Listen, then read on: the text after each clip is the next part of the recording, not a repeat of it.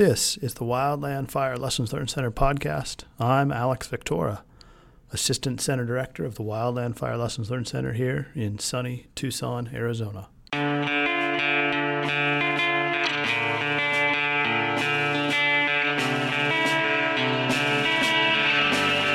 For the 2017 Week of Remembrance, the fourth annual Week of Remembrance, the Wildland Fire Lessons Learned Center is releasing a whole pile of content. We want to tell you the story of one fire, the Nuttall Fire from 2004.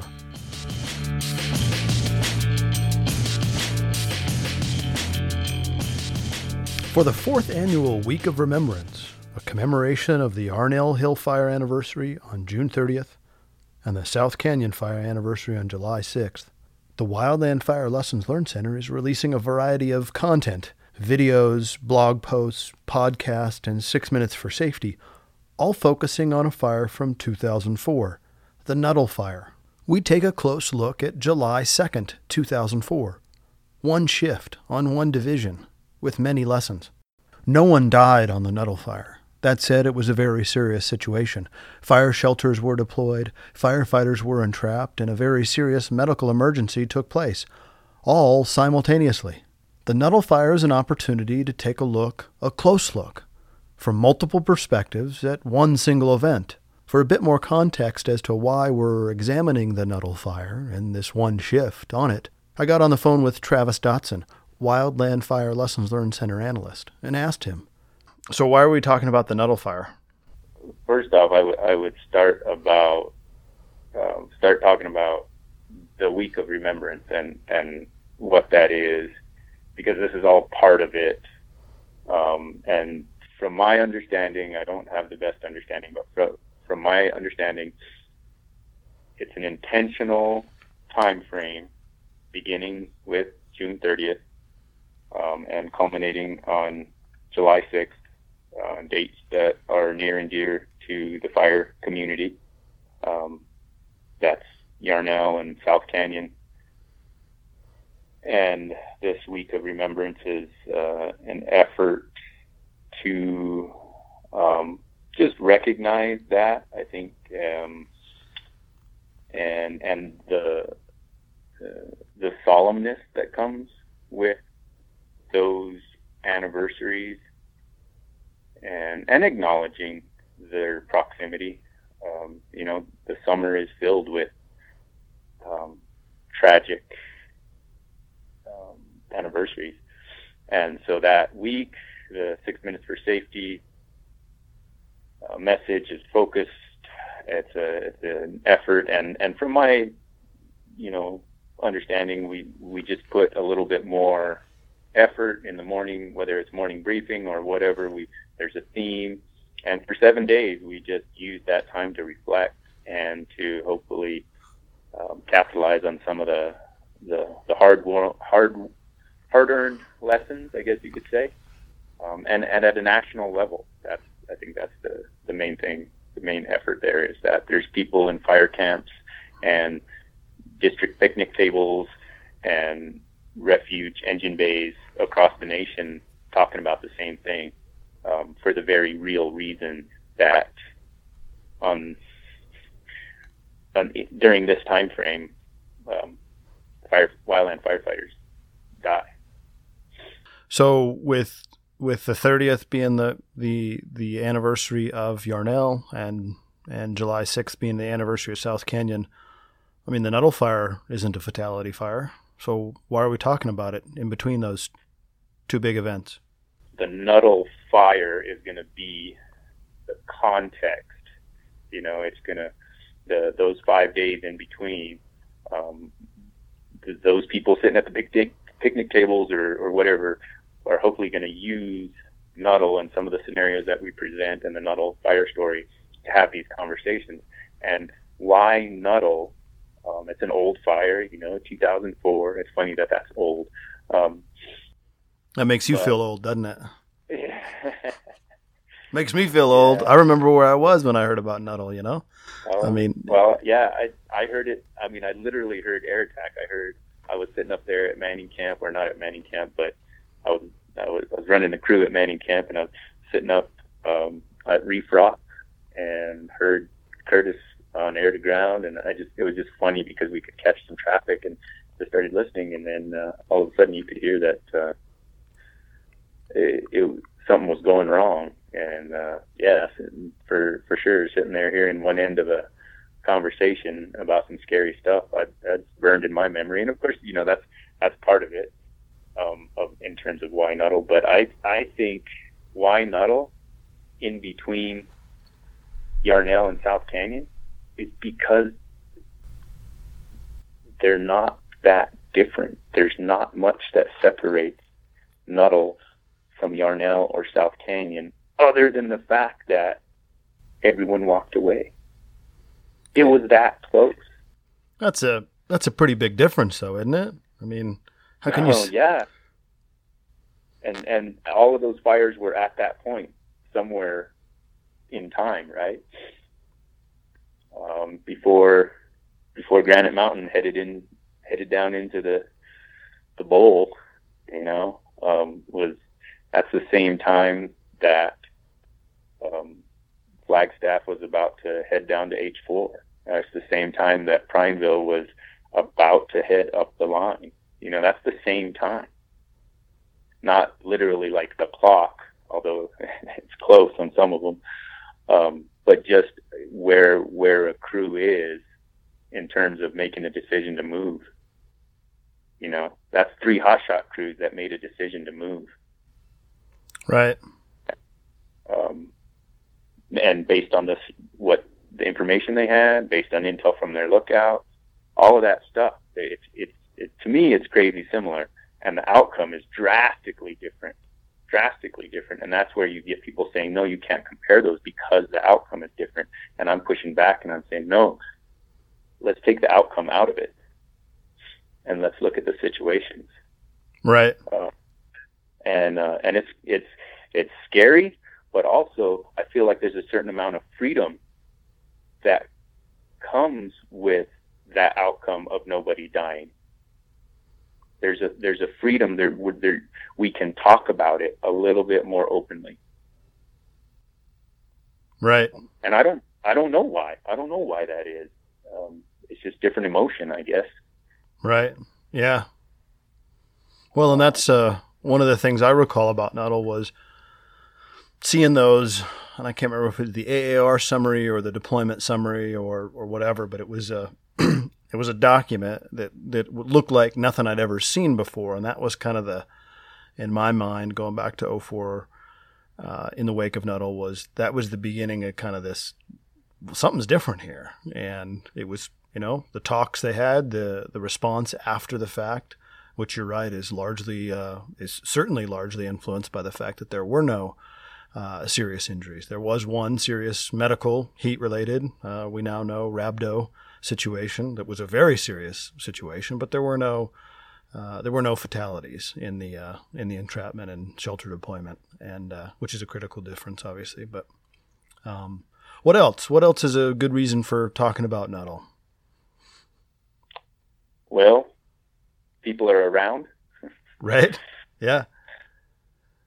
Yeah, and Um, that's another thing for me too is having the chance over the last few years to get to to look at this one particular event. That's the to me that's the thing I come away with, which is in this case or any other you know serious situation, um, almost regardless of outcome, I would say the uh, it's hard to tell the the story, the single story. Um, it's probably impossible to sell, to tell a single story. We've we've let, been been led to believe that there is a story, and for years there kind of was. There was the official narrative, the official agency account, the report, and people would read it and go, "Well, that that's what happened." And of course, that's not true because inevitably you run into somebody who was there and they say, "Well, that's that's not really what happened." You know, they they missed this and that and so on and so forth. So.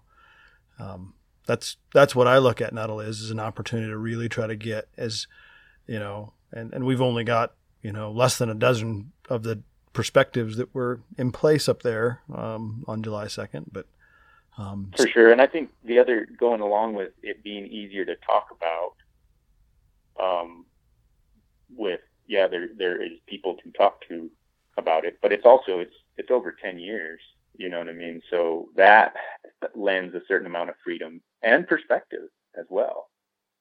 Um, and and um, and and I think that you're right. Culturally, we've gotten to a point where we accept what you're talking about a little bit more. That yeah, there can be multiple perspectives, and this illustrates it perfectly.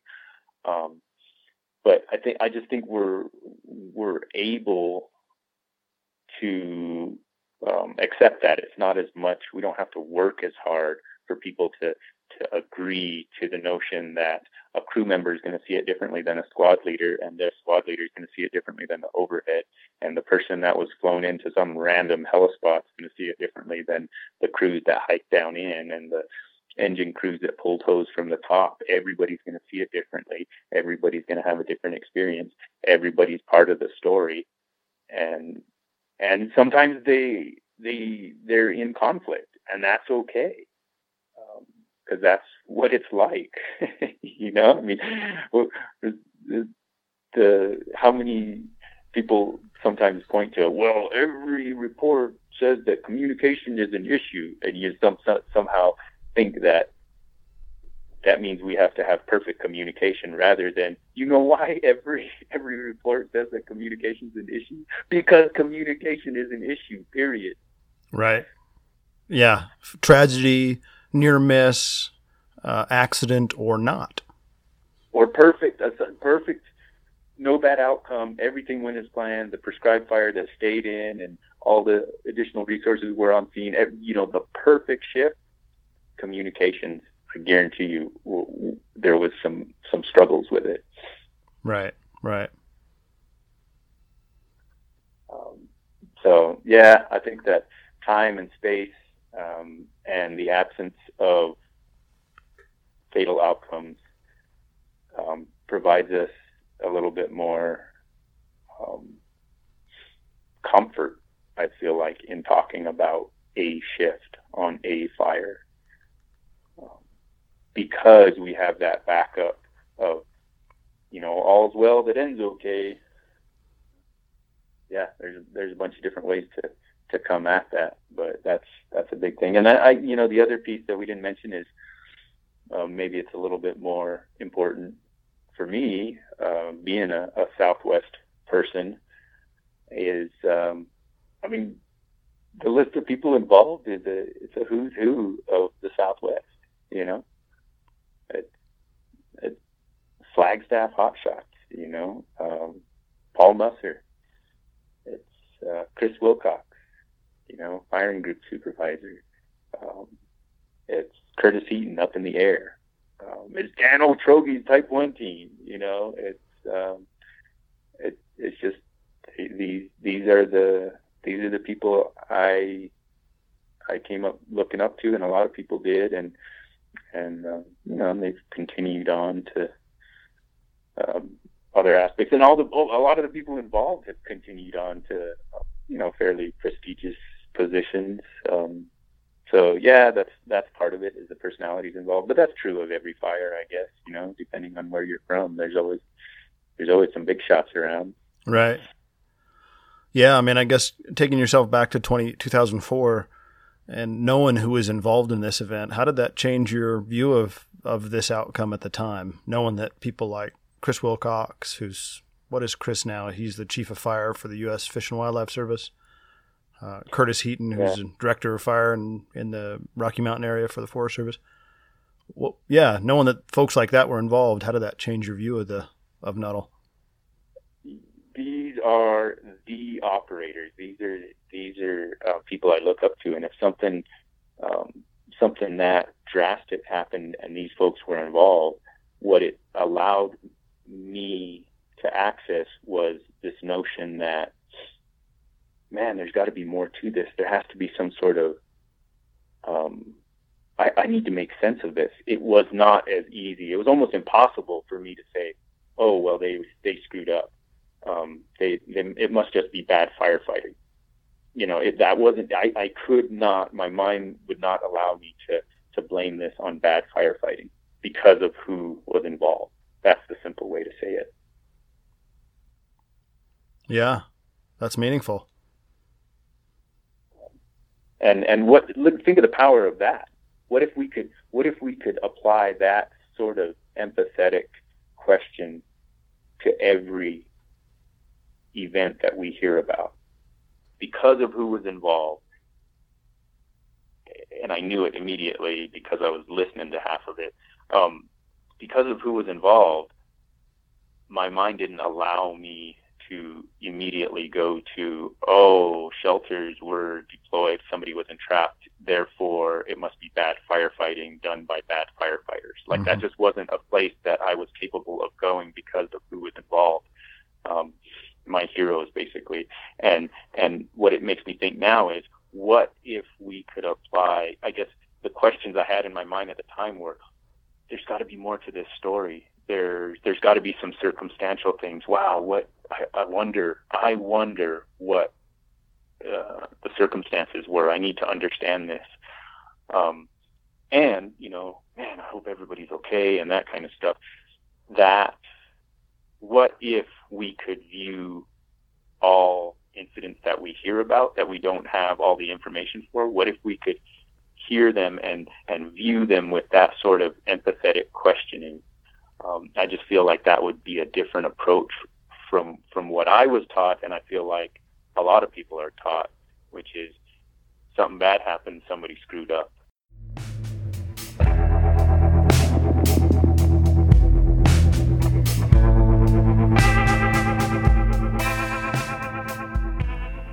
Well, there's a few thoughts on Nuttall. Maybe you've never heard of the Nuttall Fire. Maybe you've never worked on the Coronado National Forest in southern Arizona, where the Nuttall Fire took place. Maybe you're there now on the Fry Fire. Regardless, if you've never heard of the Nuttall Fire, or if you have and have some preconceived notions about what happened, stay tuned.